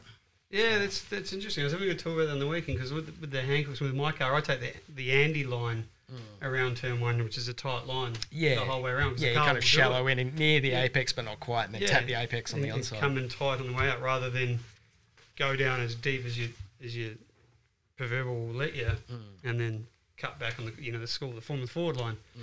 And likewise with uh, six, if you can do that line through sixes, but I, I do that deep and cut back across the line at six as much as I can because it is it is fast. Yeah. Your, your trap speed, your corner speed, and your hill speed is Yeah, absolutely. massive when you do when you get that line right. But if you get it wrong, this six is really unforgiving. And, Yeah. uh, I still haven't been able to get out as far as even what the XL guys get because you, you, you can't hit that sand down there sideways. It'll tip you over, and you've already rotated the car at the wrong point. Yeah, and you're carrying a lot of momentum in there. You're not going to Yeah. lose it in a hurry. Because it's amazing. Six is weird. You can break so late into six. And But it, it doesn't again- have a hookup like seven, but yeah. That was another one of those corners. The same deal. I used to shallow that as well. You know, Yeah. a bunch of trail braking in, and then use the rear to sort of control the e- exit on the way out. Whereas, yeah, it was just a polar opposite of the Yoki. So Yeah, no, cool. I mean, obviously in a race, that all goes out the window because you're in traffic and you're Mm. around other cars, and it's not often you get to do a blinder or you've already cooked your tyres trying to push someone through a corner anyway. So, no, it's cool to know how fast it is on a, on a melter. Um, the engine and the General E. It's my what I think is the better combo for prolonged motorsport use in an RV. yeah, It's it's the combo that I really want to go to, but Andrew Stevens won't sell me the parts for it because he's too scared I'm going to pants him. and now he's getting old and retired. He's really really worried, and he's turning one of those weird old dudes on committees that don't like other people beating them. yeah. But that, thing, that thing's brutally quick. Oh, his car's Yeah, just amazingly fast and it's- light. It's, so cool. Yeah, it's light. It's got good power. It gets it down to the ground well. It's well developed. I mean, Yeah. and, and I, I wouldn't be surprised if he cracks a 58 on the Hankooks at some point because it's just got the ability to. Well, yeah, he's he's done it on the Hankooks, just not in the race. Oh, I did. That's yeah, right. Did he's it done quali, a 58 he? in yeah. quali. So yeah, his car's definitely got in it. It's done a 57 on Yoki's. Yeah. Uh, it'll only get better with some uh, some aero and some bigger feet. Mm. Um, but yeah, going back to the question, and, and Andrew Stevens has all the parts there to sell me to build this engine. But um, tell us about the combo that's in it, which is what I really like. I think it's the, The better problem combo. is the the combo is now worth about double what it used to be. So I mean, it's nothing extravagant. It's all pretty much off the shelf parts you can get. I run a standard crank. I just don't rev it that hard. It actually revs slower than um, factory. Uh, N1 block, obviously, because they suffer cracking issues and stuff like that. But does it, you can buy them brand new still from this. And When I got mine, luckily they were like two thousand seven hundred bucks. Unfortunately, because now obviously the GT-R is part of the heritage program, they're something like seven grand. I think was the last time I looked, or possibly Oh, even wow. more now. Um, so you can still buy that. It's just yeah, and again, you get what you pay for with it. Really, um, did run a couple of standard uh, the 05U where they call them blocks, uh, the factory GT-R block, and then yeah, had a crack at one of the galleries that they do when you get a. It, I think it's a harmonic. Once you get to a certain power point, the harmonics in the motor they just sort of split. Um, but still, at the minute, it's still factory bore. Uh, it's a factory crank, Jordan rods, HKS pistons in it, um, and just non-aggressive cam setup. Oh, when I ever get around to refreshing it, because it's kind of at that stage now where it needs to come apart, get a birthday, I'll change the cam setup. I've run 264 Juns for years because they're just a, a good cam. The response has always been good. The power band isn't, you know, you look at the power curve, it's like a, a, V- a good V8. You know, it's not a massive rise. It's very linear in the way it delivers its power. Um, but I'll probably go to like a Kelford setup later on. You know, just better springs. But it's all everything. When I set it up, it was more about matching what I wanted power, uh, where I wanted to get the power out of it, um, and where I wanted it to be in the rev range. So you know, like it's in on boost by three thousand, all in by three and a half, and it's got good linear power all the way to about seven two, where it lays over a bit. Um, Yep. And that's what you know it revs out to seven eight. So And it's what five sixty odd. Uh, it's sitting about six thirty on its normal boost Yeah. at the minute, uh, Wow. which I think is twenty four. We can wind it up to six eighty um, with a couple of the PDMs up, and I can wind a bit more boost into it. But yeah, it's been reliable. Um, you know, when I was racing it full time, it'd come apart every two years for a bit of a birthday, and it was sort of an alternation where the bottom end to get a full refresh, so to get new rods, new pistons. Um, usually to get pistons anyway, because you have to bore up. But last rebuild I did, luckily it was um, the bore had virtually nowhere in it, so we gave it a light hone and reused everything. Um, and then yeah, I swapped cam springs, guides, all that sort of stuff. So, Yep. So same displacement. Yep, still 2.6 factory virgin bore. So was it 86 by 80? I think they're a square bore, aren't they? 86 by Mm. 86 something. Yeah. Yep. So Yeah, which is they just they just seem to hold together. As soon as the guys go bigger displacement or they do the weird combos, which I always like the idea of the, the keeping the crank and, and head and going to the twenty five block in case you ever window it, but uh, the twenty six block just tends to work. you can definitely go like a 2.7 or a 2.8. So when you go beyond that sort of 87 mil, the, the bore becomes a bit of an issue. And then if you're going to that kind of extreme anyway, you're better off looking at like a billet block or Yeah, absolutely. And with the price of them now, you know, but I saw the, the 26s just sound better. Mm. They sound different, you know, like they, uh, yeah, and it's just it's just crazy power, Yeah. easy power. and that's it's not an outrageous, weird, fruity combo. No, you know, and it's an old spec Garrett as well, so it's a GTX or Gen 2 GTX. It's not G series, so again, they're another development again. And you know, like you probably, if I ran one of those, I'd probably see boost in the high twos and yeah, stuff like that. Um, and they're you know good for another probably 200 horsepower on the old ones. So. Which is good for Targa, but for circuit racing, how quick it comes on is really kind of not re- irrelevant. It's not really that good for Targa because you've got to get out of a lot. You know, a lot of the corners in Targa, I'm coming out in first gear, so you don't want to. Yeah, yeah, you don't. I've got some boost mapping set up for the lower gears, but yeah, you don't want to be blowing the tires off because I mean it's good for a show, but if you're actually going for a time, it's Yeah. yeah, Oh. it's not ideal. Ah, cool. And uh, gearbox behind it, I've seen that gearbox in pieces um, from from Race Wars. the TDI here when my tail shaft failed. Yeah, Yeah. so obviously TDI gearbox sequential, um, which has been pretty reliable. Change changes feeding my questions. He's trying to see what you're doing. So yeah, it, I mean, when when I first built it, obviously I had a H pattern standard box in it. Um, managed to blow two in two weeks, trying to do burnouts, so, doing dumb stuff.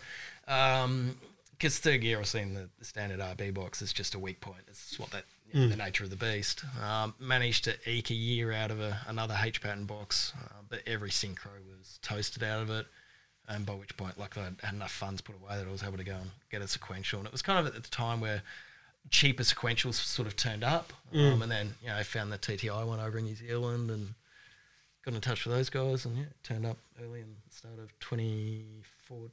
I think I went in. Yep, been happy ever since. Yeah, been running since. Yeah, well, I've had a couple of failures in it, all my own doing just maintenance things where I've dropped the ball on, you know, like I had a crack in a dog ring which I didn't pick up and you know, exploded that and took out a couple of gears. Um, and then yeah, obviously a tail shaft fail um, down at Race Wars a couple of years ago on the runway and um, Yep. swung around, broke the rear gearbox mount out of the floor and snapped the gearbox casing in half with it. Yeah, and you can't blame the TDI for that. I've had, I've had that with the PPG, so it's No, just, and yeah, Well, once I got the replacement parts, I screwed it back together. That was leading into Southwest, and you know it was trouble free after that. So yeah, no, that's cool. Wicked. And um, are you still going to chase down a GT-R for the next build, or are you No, thinking? I've, I've given up on that. I mean, I definitely want to go down the classic route because the rules in classic are really cool. Um, it's just, you know, I have an idea of what I do. I just don't want to say it because invariably people bomb me with offers of cars. So If you see any TX3 lasers for sale, tag one. Denver Parker.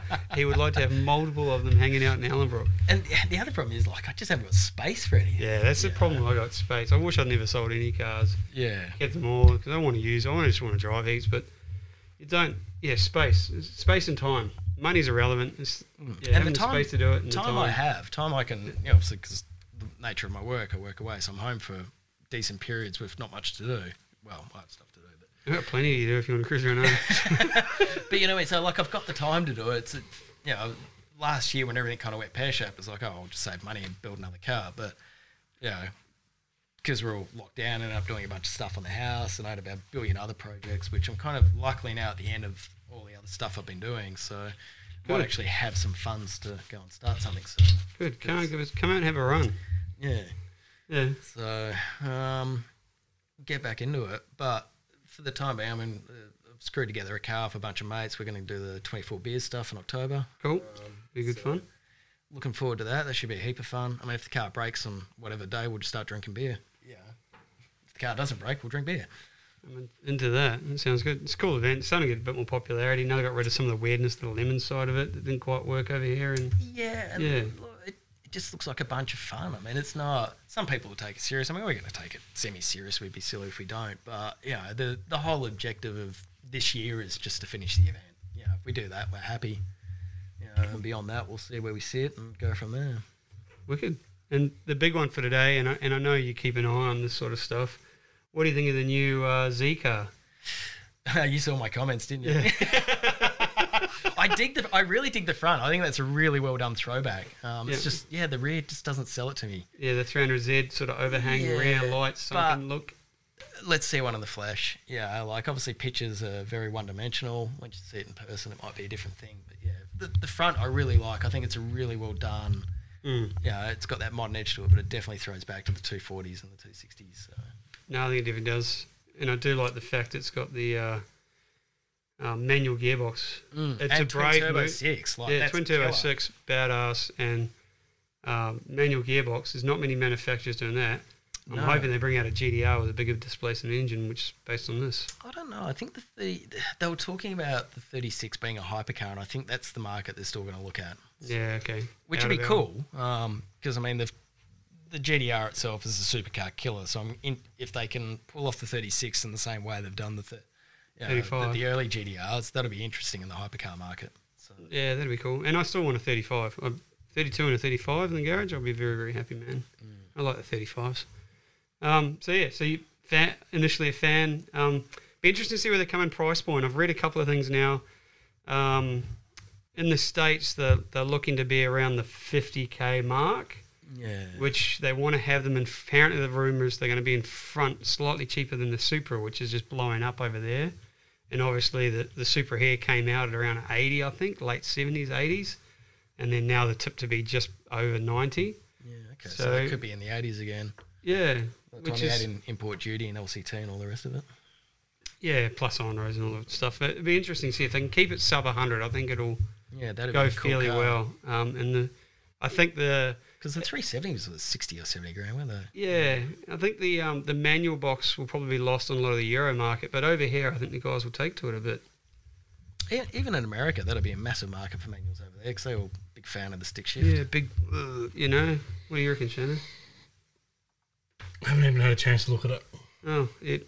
Has it Yeah. got flappy paddles? No. Uh, no, you've got an option of flappy paddles. Hmm. Yeah, so you can get there's a there's an up model. I think he called it in the in the press conference, which goes from a seven to a nine inch display and the nine speed with flappy paddles. Imagine if they gave you the option of flappy paddles in the Gen 3 supercar. Don't upset the world. Um, cool. Yeah, no, I was just keen to get your take on. it. I saw your comments and and um, man, I, I'm any manufacturer that's throwing money into dumb stuff that doesn't really make money, uh, um, you know, or is purely a passion project, which is how the guy, um, the, uh, the the engineer put it down. Um, it's yeah, cool. It gets my vote. Um, I've never been a big Z fan, but I, I get it. I like it. Yeah, the later ones, once they went to the, like, even the 280 wasn't too bad, but yeah, the Yeah. 300, 350, 370 wasn't wasn't all that great. Yeah, you know, the older ones, the 240s and the 260s, mainly because they had a lot of motorsport heritage as well, Yeah. whereas the 280 kind of didn't. Be interesting to see if they do. Like it's kind of the motorsport and marketing thing has sort of fallen away. It'd be interesting to see what Nissan does there. Yeah, but the, the time thing. I mean, what car manufacturer really? No, there Uh, isn't. a- unless you're talking the, the GT3 world, um, Yeah. which you look at the GT3 car and it looks very similar Hyundai. to yeah, yeah, you know what you see at the dealership, you know, like the AMG GTRs and the Astons, all that kind of jazz. Um, whereas, yeah, obviously, not like, realm. you looked at the I mean, obviously the Mustang doesn't look like a Mustang in supercars, yeah, and Yeah. the Commodore was sectioned out and all sorts of stuff like that. Like it, and the other thing as well, like the the GT3 cars, the motors they're running is what you can buy at the dealership. Yeah. It's obviously a race prep setup motor, but it's still got the same motor that it, Mm. you buy at the dealership. Different chassis sort of stuff. But yeah, no, well, that's I'll be interested to see what goes, what happens there. And, and like I said, it's cool to get your take on it. Um, I've asked you your superstition question. Now you know my, my passion is is circuit racing. That's what like a I just really enjoy it. I, I enjoy being in the car. I want to drive a lot. Um, it's it's my thing. Um, Just say it. it turns me on. um, so I know it annoys you, Shane. I'm trying to avoid it, buddy. Um, I, I just like um, circuit racing in general, but I get really sad when I see um, the numbers declining. This, you know, uh, be it category numbers or spectator numbers or people through the gates, people on the track. Um, you know, MA is going in the direction now where they're reducing categories, trying to combine categories. Not overly sure if that's the right thing or not. Um, if you could, Been, if you could, been growing spectator numbers at Wanneroo have been growing. again. yeah. Oh, spectators at Wanneroo been growing. That last event actually, even though it was yeah, it was fucking rain, really good. people along there. Um, but to get people back into cars, if you could change something, what would you change? You've raised it a bunch of times. The problem is, this- especially where stuff like rallying and, like you say, speedway and drift and all drag and all those kind of events really get popularity. Is it's just it's quick and simple. You know, circuit racing. Unless you turn up just for the races and there for a few hours, it's not really the full day. It, it's a long day. If you go for everything, it is. You're there at you know six or seven or whatever, and then you're leaving at you know when it's getting dark again that night. Um, so it's hard in this world we live in where you know, everyone has so much to take their attention away. You know, you need to kind of make it spectacle. I really miss the old the the night masters. They used to run them two or three times at the start of the year, mm. and you know, I remember you'd just go up with a bunch of mates, we'd take an esky full of beers, and we'd just sit there and yeah, it was a good evening, and it was it was over quick. It wasn't long and drawn out. I Um, think seventh of November is the next one. yeah, and ma- maybe if they did a compressed version of that, trying to get people back to the circuit instead of having a full day of you know you run all the formula cars and stuff. Yeah, you don't need the Formula whatever's in the in the. You know, just have a good a couple of night races, a bunch yeah, of classes. condensed categories, Yeah. or just a handful of categories. Yeah, everyone Yeah. loves glowing brakes, flames, all that sort of stuff. You know, one of the coolest aspects I think of the whole with having been at Bathurst 12 hour a couple of times is the start. You know, it's like the lights coming up over the hill, glowing exhaust, brakes are glowing, flames everywhere. It's just a cool Yeah. thing to see. Yeah, Um, hundred So, percent. you know, and it, like stuff like that gets spectators going. So, yeah, if Turn spectators on. yeah. No, uh, yeah, Yeah, from the I mean, look, from chat, uh, obviously have a lot of chats with uh, various motorsport people, and some of the biggest reasons that it doesn't happen, especially in um, circuit racing, is the resistance from perhaps traditionalists, is what I'll call them. Yeah, and that is Um, a, a and problem, and, that's- always has been. Yeah, and that's that sucks because they're not going to be around forever. They're not going to be around probably much longer. No. Some of them. Yeah. Um, and you know, being able to race, I should just say that rather than wishing anything else on them. Um, you know, they're, they're not going to be around that much longer, and they need to bring in younger people. Even at drags, drags actually starts at 11 a.m. Mm. Mm. And it is a long bloody day if you're there from But 11 a.m. the action but they doesn't only, start But they only promote it and push all the racing and action from 6 p.m. until Yeah, 10 p.m. when you're qualifying, yeah. you're not Same, getting speed, stuck, yeah. Speedway's the same. You, Yeah. you start early, but they only promote it from when the actual after the heats are done. Yeah. You're into racing. Yeah, Yeah, well, same as drift. You don't turn up for the qualifying unless No. you're competing or you're friend and Yeah. family. You know, you, Yeah. you turn up for the action. So No, it's yeah, it sucks. Yeah, and the problem is with the MA and, and some of the committees, you get all the same old guys that have been on there forever. Um, as much as they they're helping and doing the right things, Mm. and you need someone to do it. And it's stuff being on a committee. It's such hard work, and you're fighting all the time. But Mm. you get so desensitized, and you you do just look after your own agenda a bit. And I think that creeps into it a bit with, like you're saying, the the pushback against doing some of these more funner things or Mm. changing Yeah, categories and classes and mixing and stuff. And yeah, I think there's a night masters last year. The weather was atrocious, but man, the visual, yeah, November. yeah, the visual with the uh, the GT3 or the GT cars and sports sedans on proper wet slicks, Mm. yeah. and that is cool. We were uh, we were standing, myself and DJ. I'm pretty sure we're the last two standing idiots Yeah. out in the in the rain, and we were basically yeah ca- the footage we captured of those GTS and yeah even saloons and everyone, but just coming down Turn into turn seven mm. Yeah, and just the rooster tails and everything out the back under lights, Yeah. You know, so you got water coming down, you got water going out sideways, plus the glowing discs. Yeah. Yeah, You know, see, that's it was turns you wicked. on. It was wicked. Yeah, see that? that's see, photographer That's- stuff. Yeah. but uh, it's cool. Like that's what that's cool. The the night just makes that atmosphere that much cooler. Yeah. I don't know if you saw when um, Lawrence Lee, the Lee collector, what do you want to call it, did that little No, show I was at work, unfortunately. I Oh. missed it. Yeah. Otherwise, it would have been up for Being it. night time, there was you know it was only a handful of cars, Yeah. but they were just rad as hell cars, and the nighttime just made it that much cooler. The noise, the, the Yeah. colour, you, the you've got to have an Horizon did a attraction of wicked some event. Yeah, it was a cool as event. Yeah, and that's The- the this thing. must be episode 36. I've given Arise a bit of a plug. Yeah. but that was cool. That Guys. was very cool. Arise Racing. It's about, we have to have a chat. We've announced and talked about you every single episode so far. We're up to episode 36. It's about time we throw us some sponsorship. What do you reckon? We need to get Megan on the show, I reckon. yeah. Megan would be pretty cool. Yeah, she's Yeah. she's cool. But that was cool. Anyway. Imagine that event with that sort of like being able to have those hypercars well, that's on where- display and then throw a couple of races. I know they did the little jockey thing with the uh, radicals, but Yeah, you do a demo. throw a couple deal. of five lap sprints into it or something cool. Well, that's where they used to run drifting at the Wanneroo race meets as a, a lunchtime filler. You know, you you got to have some kind of attraction. This is why I look at like the But you know, some numpty was taking photos of the smoke and posting on social media, riling everyone up, going, "This is atrocious. Uh, why would you put this on? This is horrible." Blah blah blah blah blah blah blah. Before my time. I'm not going to mention names because Well- everyone already knows who that numpty is. And well, ignoring that, You can tell me afterwards. you know, you look at events like any of the, the 24 hour enduros and stuff like that around the world, Yeah. or even the Bathurst 12 hour, you've got to have something that keeps people Yeah. Going. And, yeah, like, Motorbikes, cars. Well, not even that. You just stuff in the pits. Like you go to Bathurst and they've got like a sideshow alley. You know, you got you could buy merch and all that sort. It's like they have at the V8s, but there's demo cars, all this stuff, and you can get into the pits. You can see what's going on before the cars, walk around. There's obviously yeah, because the 12 hours a three or four day event. Oh, Yeah, but you've got all the support racing as well as going on, as well as the qualifying sessions.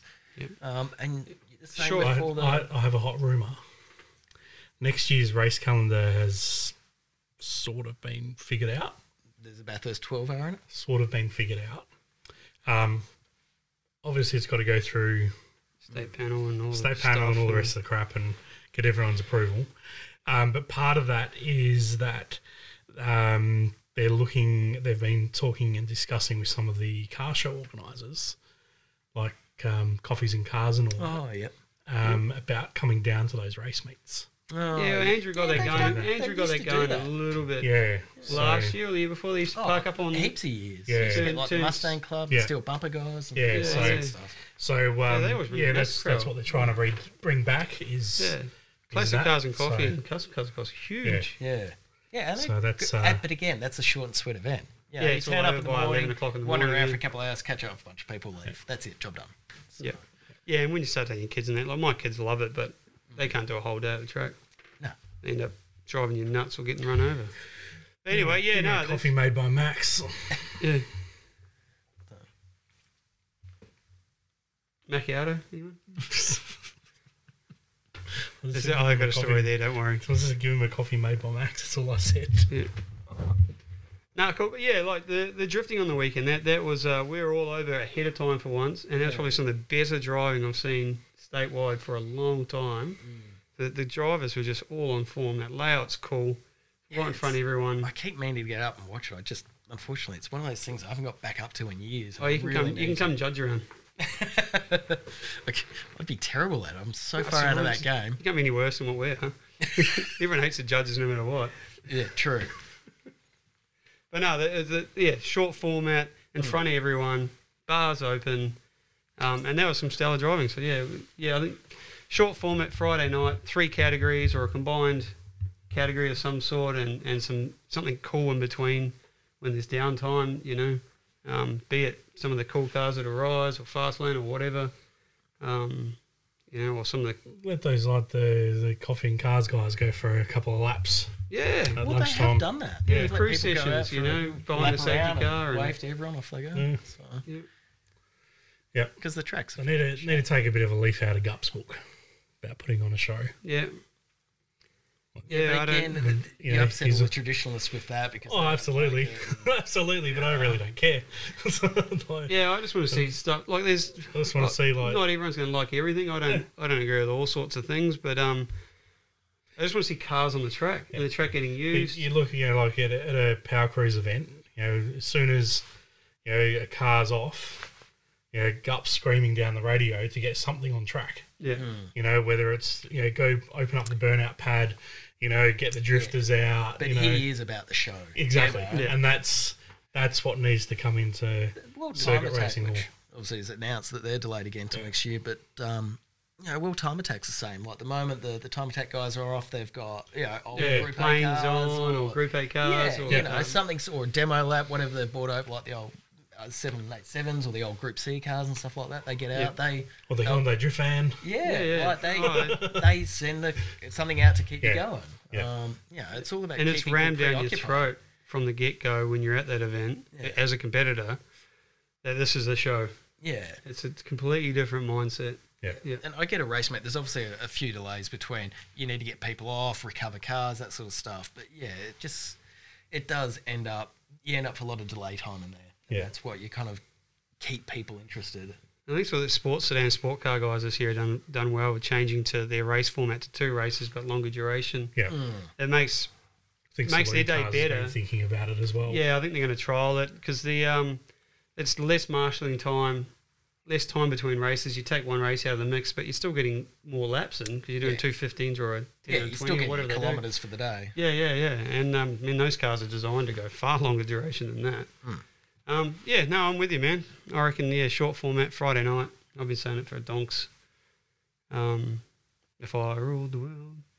So hurry up and win Lotto, will you? Oh, man, if I won Lotto, Well, you know what? Sell a couple of your cars, and then you can afford to put on a race. I could afford to buy some Lotto tickets. Most of your cars be collector's items by now. Oh man, if I'd kept some of my cars, man, it's, it's just depressing. I want, you know what? I, I just want a car now that is easy that I can drive every time I open the garage door. You know, I'm sick of this this stuff that's uh, takes three days of maintenance every time I want to turn it on. you know, uh, maybe another Excel Cup car. I don't know. They just they don't quite do it for me. Cool category for racing. Those racing. saloons. Yeah, Yeah, but and all race cars and maintenance, you, you've got Yeah. to spend a bunch of money to get it right in the first place, and then um, yeah. keep it Uptake. ticking You know, along. I'm just thinking service, spanner check, drive. Mm. You know, um, but I want something a bit more modern. So yeah, that was That's kind of where the aim for mine was, but there was a lot of capital that went into it to get to Yeah. that point, you know. So, Yeah. So now I get that new one built and then figure something else out. Now, speaking of short form races, we're uh, getting a bit on in the podcast, so Yep. we're going to end up in an enduro in a minute. Um, oh, don't get me started on that. Oh. um, so, do you know the question I'm going to ask you? Yeah, so I don't reckon you do listen to the podcast. I do. What, what are you going to ask? No, okay. Actually, I was going to throw you for a bit of a loop with this one. Um, you've already mentioned a few people, you know, that have helped you out and you know, assistance, you know, around the crash and uh, building the car and everything. Other people that have been involved with racing and that that you got to thank. Uh, yeah, obviously covered most of the people, you know, fixing it and stuff like that. Um, the guys at All Star Garage, who are just, you know, a bunch of good mates. Um, yeah, and do all the little bits of welding and stuff like that. I'm not really capable of, but they're also, you know, most of those guys are motorsport guys. Um, well, Sean before he left was obviously tuning the car. Um, but yeah, they were, you know, they were motorsport guys, always good. Used bouncy stuff off each other and you know, keep us level head and that kind of deal. Um, uh, Lockie, who's very brave to sit next to me yeah, and was quite happy to get back into the car after I threw us off a bridge. Um, yeah, who, yeah, has obviously done a lot of rallying and stuff like that, and navigating for himself, but was also running Formula V. But he went and did some adulting and built a or bought a house, so he's having to take a back seat for a while. But pretty sure he's keen to come back out. Yep. Um, yeah, uh, I'm trying. I think I've pretty much covered everyone. Um, everyone that's kind of helped and sponsored or, you know, lent a hand along the way, helped get parts and all that kind of jazz. Um, oh, Dennis over at High Speed Engineering, because he usually, you know, if I need some bits and pieces fabbed up, he sorts some stuff out. Um, Kevin at 50 Ignite, who came on the other year um, with a ignition setup, you know, sit in the car and said, you know, try this out and tell me what you think. So, um, God, oh, Glenn Baker at um, Electric Auto, Electric Autosport, Autosport Electrics. God, I'm having a brain fart there. Um, yeah, Rob Turner, and I think that kind of covers it for now. Yeah. Cool, cool. Yeah, Nice. You know, don't, don't want to thank the wife. But Jackie. Oh. I've thanked her so many times over the years, but yeah, I should probably thank her as well. So. If anyone knows Jackie, knows how much of a beating he was. would- yeah, I get a cop just for saying that. yeah. So he won't be returning for another year. Yeah, yeah, yeah. Eyesight, eyesight problems. Mm. It's called getting old. You kind of like it. Jackie absolutely adores you racing. Like, she is a pretty swell chick when it comes to that. She's know? pretty keen to get out at the end of the day, though. She's like, let's go home. Um, so, no, she's very generous with the time. Like, I suppose the last few years I haven't really been doing an awful lot, so it hasn't been that time consuming. But there was a while there where I was doing every race meet in the year and Targa and stuff like that. So it was a lot of time that went into it. Now, uh, final question is if you could have sitting in your co-driver's seat any driver I've or thought long and passenger. hard about this. I'd do an enduro. So Yeah. it'd be like a li- like yeah. I've always wanted to get. I still want to get to like, Yeah, the me, Nürburgring oh, or something me like too. that. Um, just because it is an amazing track. Um, but if I was going to do something like that or a Le Mans, yeah, I'd Who do you want to race with? grab Webber, Yep. Danny Ric, and Lando. Yeah, okay. Because You guys get nothing, don't you? Just talk So you shit only the whole allowed time. one. that yeah, I, I People reckon would do all the work, and the other three would just be laughing. yeah, you it'd and just Wi- be you could- cool. Yeah, You I- and I- Ric would be on the beers. Lando would be Snapchatting everyone, and Paul Webber would be the Out one doing the driving. doing the driving. But I reckon it'd just be a cool combo. Like, I oh. really Oh. want to see Danny and Lando come and do a, a Bathurst because I reckon that would be amazing. Did you? s- I brought it up the other week. Did you, you know watching the video where it was Lando, Ric, and Zak, and the McLarens on track together? They Yeah, were just and piss funny. Yeah, and he Yeah. loves hanging the bum out of that thing. Every Yeah. time you see Danny in a, a car on track, he's always sliding it. Yeah, yeah. No, yeah, cool combo. But if you could whittle it down to one, Oh, you'd have to go Webber. If Webber? you, yeah, because he's just He's a robot. he's a bit of a robot. He was also like, in F1. I think he was one of the luckiest non-champions. You know, like he was always. I think it was 2010 when he was so close to Yeah. getting it. Mm. Got Vettel. He got ripped off. Yeah. yeah, I mean, I think Dan. you ever read his, read his uh, book? yeah, I have. Webber's? Yeah, that's an interesting. Yeah. Yeah. Was- but it, it I, kind of I was so me. sour. Like, I was already sour on Vettel at the time, and then I became a lot more sour on him. Yeah, and it's funny now. And Vettel's then, out now of the Red Bull. Vettel's yeah, like Everyone Vettel's loves like he's like chilled and relaxed and, And I think that's He's what I- aged. I feel that's Yeah. what Red Bull kind of breeds is that, Yeah. that kind of attitude. I mean, Max obviously is always going to be that way because his dad was F1. It's like Yeah. kind of like the soccer dad kind of deal, Yep. kind of feel going on there. But yeah, like Vettel was just such a dick in, in when he was at Red Bull, and then he, he left and he went Ferrari, and he kind of obviously the Italians kind of dragged that humanity out of Yeah. him, and he was cracking jokes and stuff. yeah, and all of a sudden I was like, holy crap, this guy's like actually funny and Yeah. he's Yeah. a per, like he's a person and Yeah, and this year when he came, what was it third? Everyone was shit. Like we were so happy for him. Yeah. Yeah, yeah. Yeah. It was like, and You again, know, I've still got placed the other memories week. that pop up, you know, of Yeah. memes that I created about Vettel and stuff, and I'm going, wow, I was pretty harsh on him, you know. Yeah, Yeah. like, he, he definitely did. Nah, the Red the Red Bull marketing monster breeds monsters. It's, it's funny the opposite. Um, but Yeah, yeah. So but yeah, the, Maybe the Red Bull marketing machine is is not coherent to the emotional Italian machine that is. Uh, yeah, yeah, Ferrari. yeah, completely bipolar Well, opposite Williams, camps. well, Williams was the emotional machine. Yeah. Which I think McLaren. Be interesting to see where it goes. Uh, Whether I hope- Dan gets a championship or not, I'd like to see it. I think he's still got the ability. It's just whether he can get the car. I think he's just there for the experience and the and the background skill. I, I hope next year when they bring in the new car, it's it's a level playing field again. Hmm. We'll see. yeah. Well, Ricciardo's definitely got a car that can perform. He can. He's just trying to get his head around it. Yeah, it's a different beast to what he's been driving, Yeah, and but there's only so long that he can keep saying that. yeah. And I think the Renaults was just so so closely matched. Or, But or it took him a while to get his to- head around the Renault as well, and he did Yeah. a lot more testing before that. And I mean, Yeah. it's yeah, Well, I we're think not the trying to Renaults make were excuses for the guy, but No, yeah, no, it was Yeah. it was underpowered. It was probably easy to pick up the Well, I think they were a bit more nuances of it. closer aligned to the Red Bull than the Yeah, and the McLaren is The very. McLaren's a very different car. I was reading something the other week. and They said, yeah, he's he's got to change the way he's used to driving the other cars, and it's a, a learning. And he's picking it up. Like you look at the gap between him and Lando, it's gradually coming back, and it's it's showing signs that he's going to be back there. But at that level of game, there's only so Yeah, long. well, and that's the problem. Lando's obviously advancing at the same sort of point that Dan is. Yeah. So You've whether, got to really catch that up because it is it's mega beans. Mm. Oh, like point three is massive in F1 these days. Yeah. At the moment. Like a year, a couple of years back, it was like it was only point three. Now nowadays, it's like the, the second covers the top ten or eleven or something. Mm. So Yeah, we digress again. Mm. That's what we talk about. This is the cool stuff. Yes, This is the bit I enjoy. This is where we always end it. Yeah. yeah. Just as Story Brent, of- sta- just as Brent starts to like things. Sounds like my marriage. nah, oh, Uh, I think you need to apologise. yeah. You're the best wife in the world. I really do. Yeah, yeah, she puts up a lot of your shit. yeah. Oh man, and I am shit.